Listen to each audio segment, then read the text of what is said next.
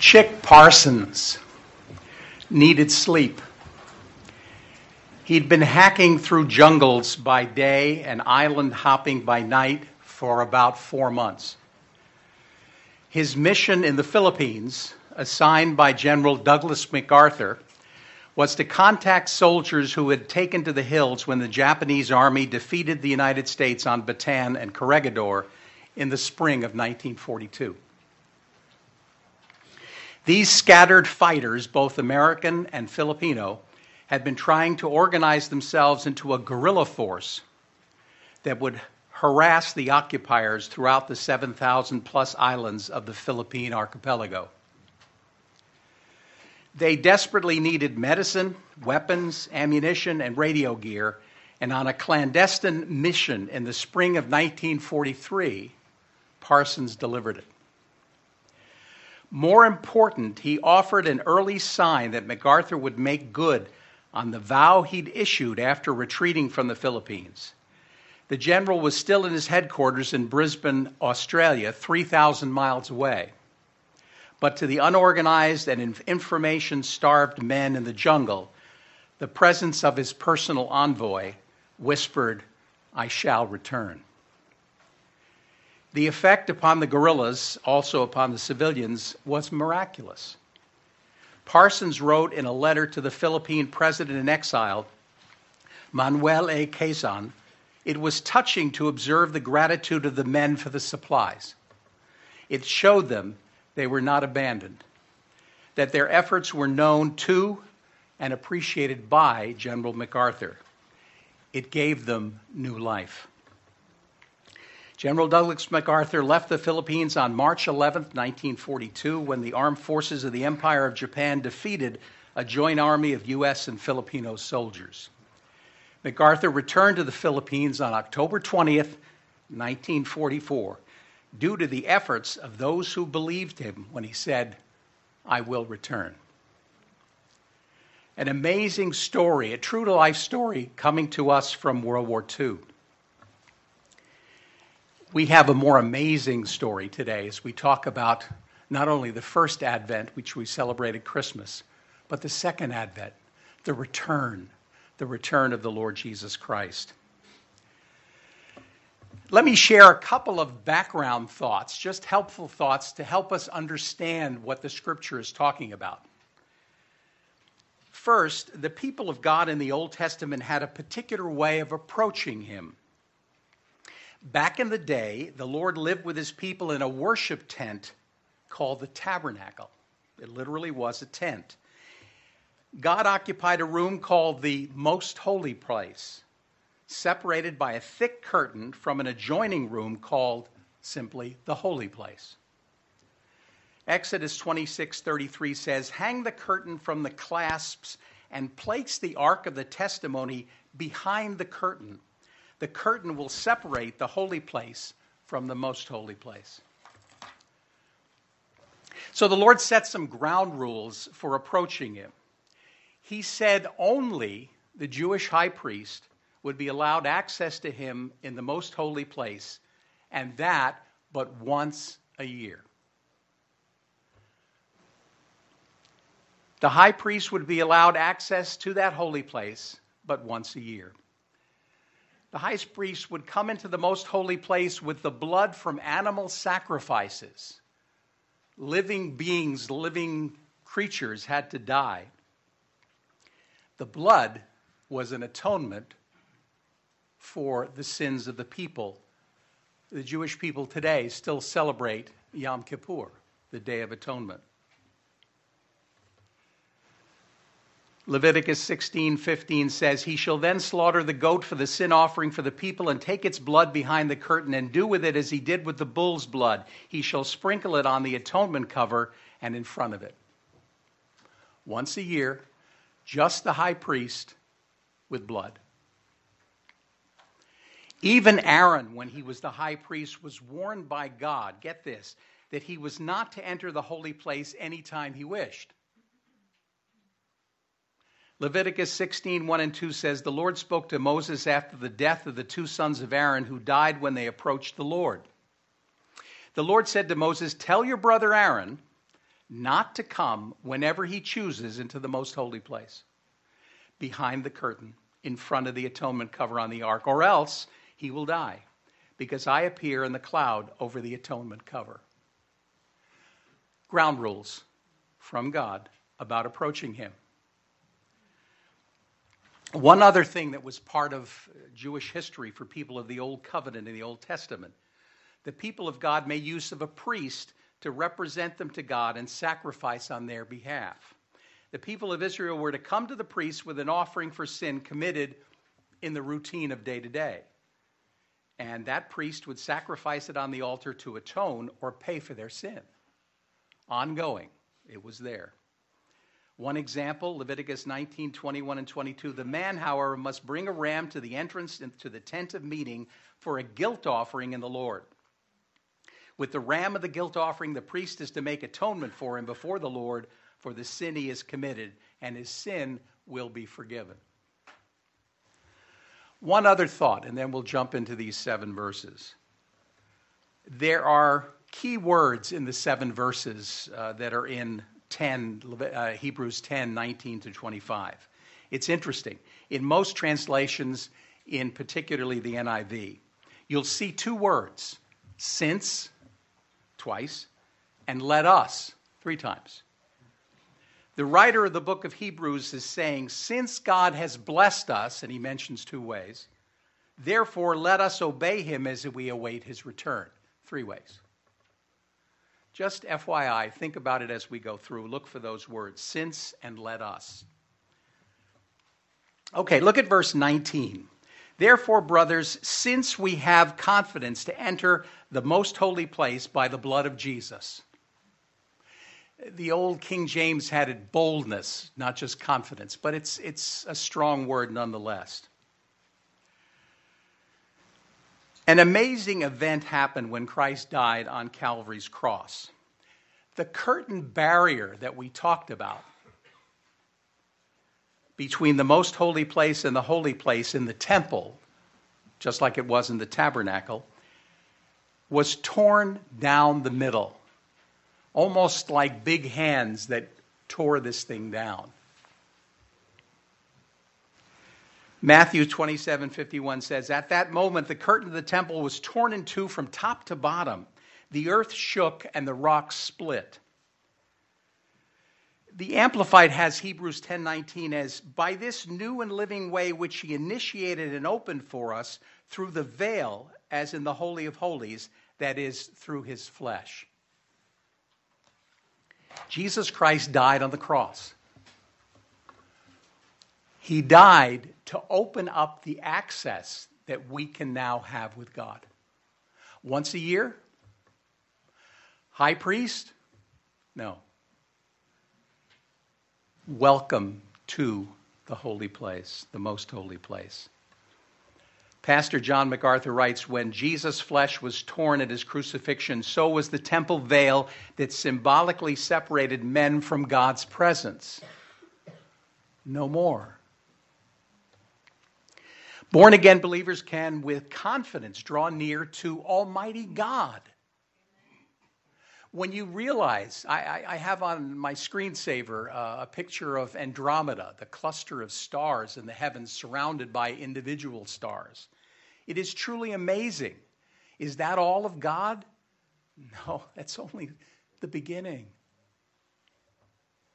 We can approach Almighty God because of what Christ did on Calvary.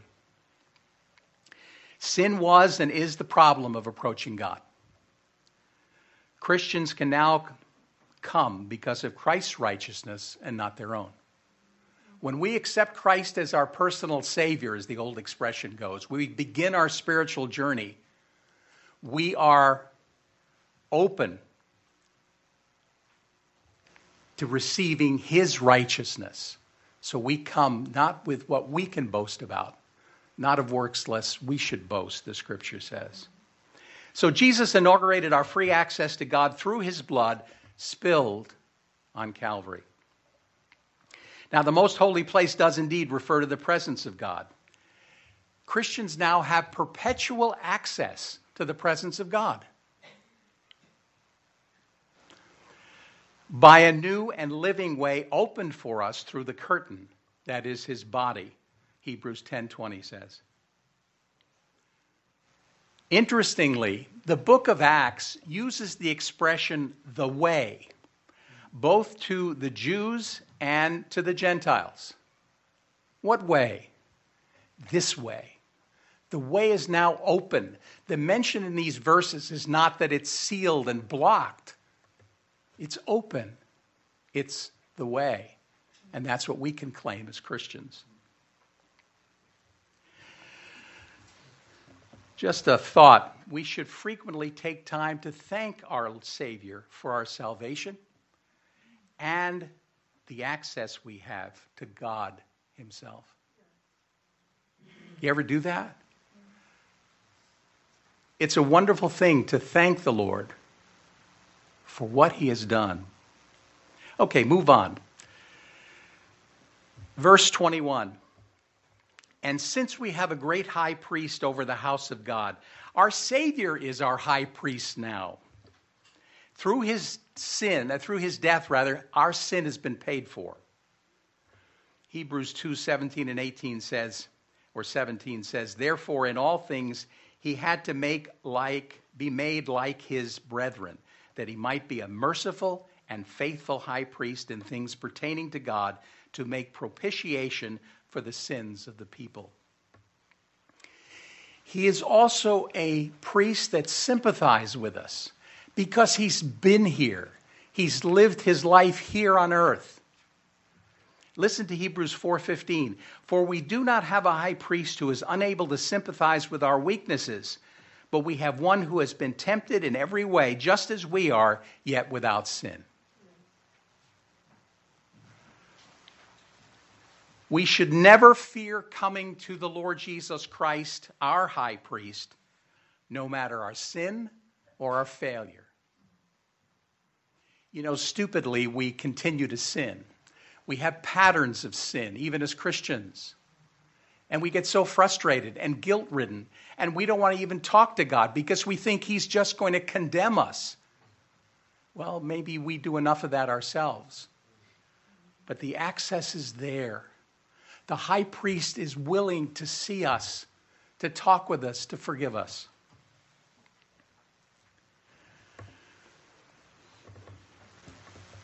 Look down at 22. Let us draw near to God with a sincere heart in full assurance of faith, having our hearts sprinkled to cleanse us from a guilty conscience and having our bodies washed with pure water. This is the first of the three, let us. Or lettuce, if you prefer. Christians are motivated to do three things as we wait for the second advent. All since we can confidently enter God's presence and we have a great high priest. That's the basis upon which we rest. But there are three things that he wants us to do as we wait, to prepare. The first thing the writer mentions is drawing near to God for every need we have. Well, the big stuff maybe, but, you know, maybe he's too busy, and the little stuff I think I can handle. No, you can't.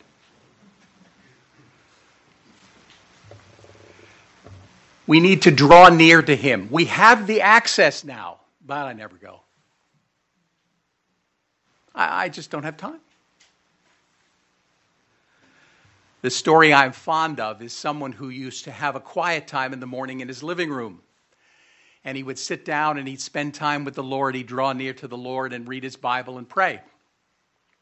On one particular day, he got very busy and he was running late for work.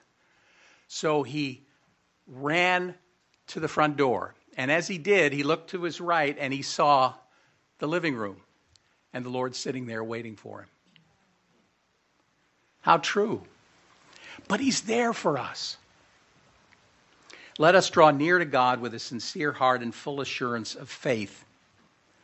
Hebrews 4:16 says, let us then approach the throne of grace with confidence so that we may receive mercy and find grace to help in the time of need. Just spending time with him lowers your blood pressure. And here's something incredible. the incredible response to our drawing near to God is how the Lord responds. So how does he respond? James 4:8a, come near to God and he will come near to you. Fantastic. If you do it, he's ever willing to receive you, to sit and talk with you, to help. What a wonderful God we have. But we must draw near with a sincere, a genuine heart. That's a heart transformed when we are saved.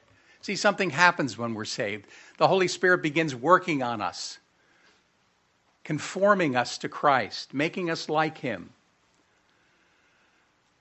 Christ's work on our behalf gives us confidence that we will be welcomed into his presence. Listen to the prophet Jeremiah 24:7. I will give them a heart to know me, that I am the Lord. They will be my people, and I will be their God, for they will return to me with all their heart. All their heart.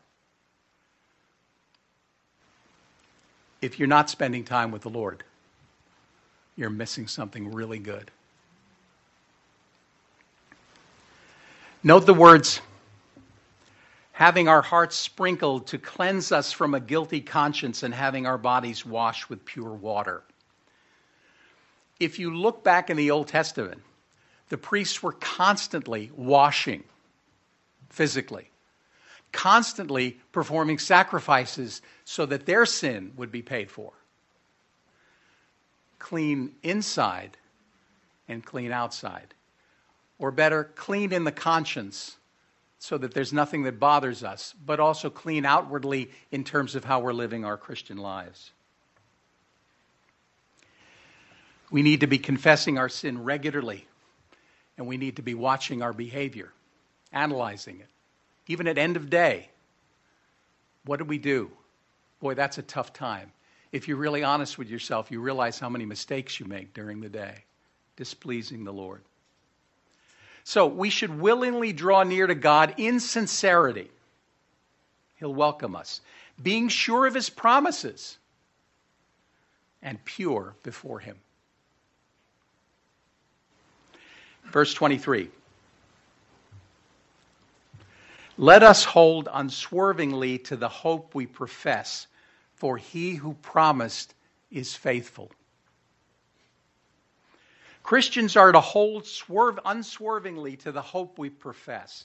That is, demonstrate their salvation by their perseverance.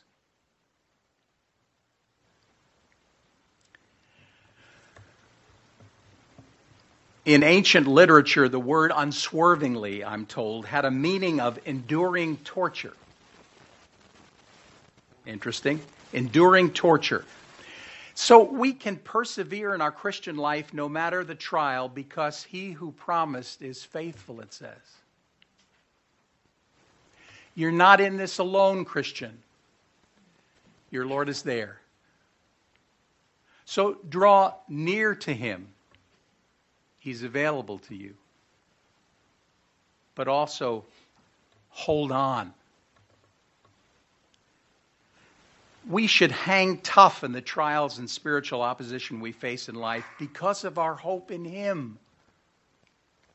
We have hope not only now as Christians. God will supply all your needs according to his riches and glory, Paul says. But we have a hope of the future. I don't know where I heard it, maybe as a sermon on the radio or something, but the preacher was talking about the fact that when a person dies, instantly he's in the presence of the Lord. And you're thinking, wow, all I can think of is the sorrow and harshness of death. And it is. But it's like the Lord's there to grab you, to love you, to welcome you. The same Lord that you drew near each day. Verses 24 and 25, interesting verses. More lettuce. 24. And let us consider how we may spur one another on toward love and good deeds. I love that. I'm so grateful to Dick for suggesting this passage. I never thought of this before. I go to church to meet people, to maybe do some things. But consider how we may spur one another on toward love and good deeds. Amazing. Start with the word consider. The word consider means to observe, to contemplate, to have an intelligent insight into. Three things. The word is used in one other place in the book of Hebrews. Always a good idea. See if you can find the same word and see what it says. Hebrews 3:1 says, "Therefore, holy brothers who share in the heavenly calling, fix your thoughts on Jesus, the apostle and high priest whom we confess." Fix your thoughts. Consider, observe, contemplate, have an intelligent insight into. Are we looking around at our brothers and sisters in Christ here at CBC? Do we just limit ourselves to just a handful of people? Well, I know them. Find out how they did this week. Our consideration of others should lead us to, as the verse says, spur one another on toward love and good deeds. Spur one another on. I looked at two modern translations just to better understand. The New Century Version has verse 24, "Let us think about each other and help each other to show love and do good deeds." Good. The Voice, same verse, "Let us consider how to inspire each other to greater love and to righteous deeds." Both good.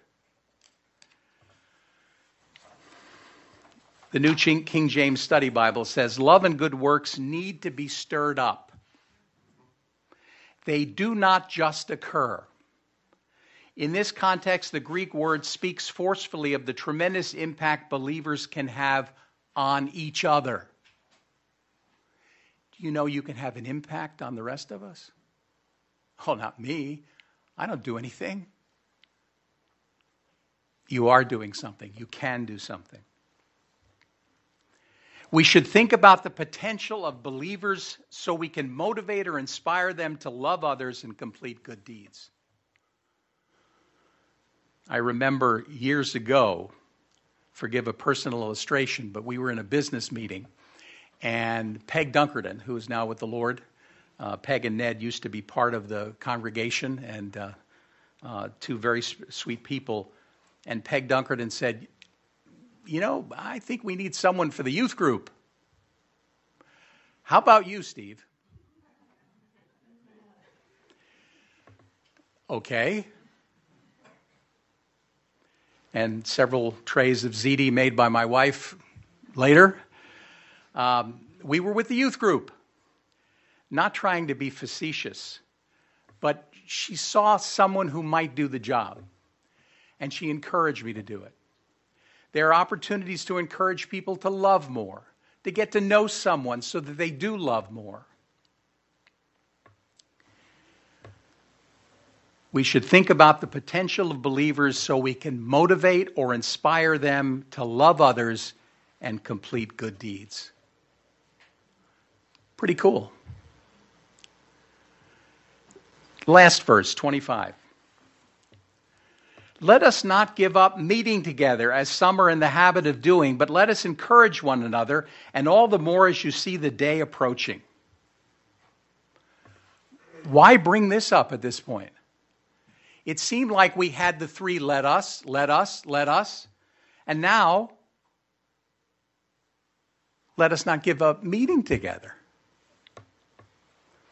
Now, Christians in the New Testament typically gathered for worship in the house of a wealthy patron, someone who had a big home and could afford and have the space for a group of people. And they shared the same things we do, a remembrance communion. They exercised their gifts, they sang, they prayed, and they instructed each other. It appears, now remember, this book is written to Messianic Christians, Jewish Christians. Appears that some of these Jewish Christians may have stopped attending service. Why? Persecution was rearing its ugly head. So I don't know if I really want to go there because someone's going to see me there and I'm going to get persecuted. Perhaps. Scholars are not sure, but they think that may be part of it. Let us not give up meeting together as some are in the habit of doing. And get the next statement. Let us encourage one another. Sometimes that's translated exhorting one another. Old-fashioned word, but similar. New King James Study Bible. Exhorting means coming alongside and inspiring another with the truth. One more time. Exhorting means coming alongside and inspiring another with the truth, where the Word of God is applied to the circumstances of our life. You ever done that? Have you ever texted a scripture passage to someone? Oh boy, he's having such a hard time. Oh, that verse, that may help him. There you go.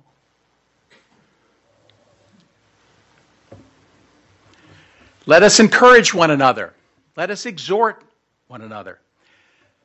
Pastor MacArthur adds, exhortation takes the form of encouragement, comfort, warning, or strengthening.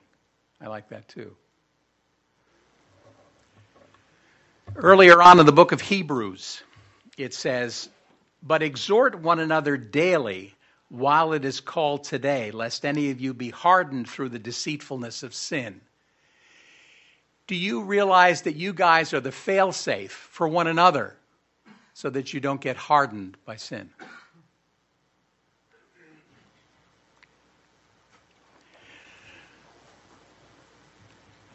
The writer calls us to apply God's word as a remedy, encouragement, or comfort for other believers in various circumstances.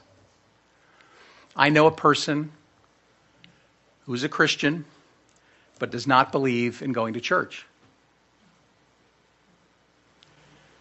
He basically feels he does fine on his own.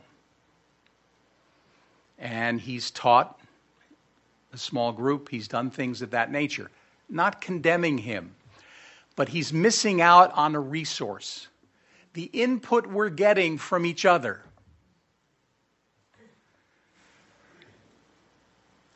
Where each one can apply encouragement, comfort, remedy, warning to each other. Because we don't always talk about the football games today. We don't always talk about the dinner and what we're going to prepare for it. We don't always talk about the problems with our company. We are here, and I think Dick has mentioned this as well, spending some time to interact, to encourage. The last part of the verse talks about the second advent. And that second advent was top of mind for these early believers. The word translated day here, and it's capitalized in the NIV, is also used in 1 Corinthians 3:13. And from the New English Translation, it says, each builder's work will be plainly seen, for the day will make it clear. The day will make it clear, because it will be revealed by fire, and the fire will test what kind of work each has done. I don't mean to end with a scary thing. However, once a year in many companies, you have your review. And we're real excited about those reviews, aren't we? Our company had a 360. I don't know if you know what that is, but that's passing around questionnaires to people who you've selected as well as management so they can rate you and how they see you. So you get double, triple, or more whammy at that time perhaps. When I found myself in the Army years ago, not by my choice, I found that they didn't let me sleep late. I had to get up. I had to do things. Exercise. Wow. There were things I had to do. We are Christians. We accept Jesus Christ as Savior. We think we bought our ticket for heaven. And many of us go, I'm on cruise control the rest of the time. No. There will be a review. The day is coming. We can't wait for the Lord to come back, to right the wrongs that are here, to put us together with our families. But there'll also be a review. So part of what we do in providing input to each other, help, remedy, comfort, warning, is to help everyone be ready for the review when the day comes. So we should make it a practice to share the word with believers, to help and encourage them and prepare them for the Lord's return. At CBC, we often end a talk like this with a challenge. So what has the writer of the book of Hebrews been telling Christian believers in this passage this morning? Well, first, the blessings. The way into God's presence has been opened by the tearing of the flesh and death of the Lord Jesus Christ, basically dividing the curtain in two. Our Savior is now our understanding and sympathetic high priest.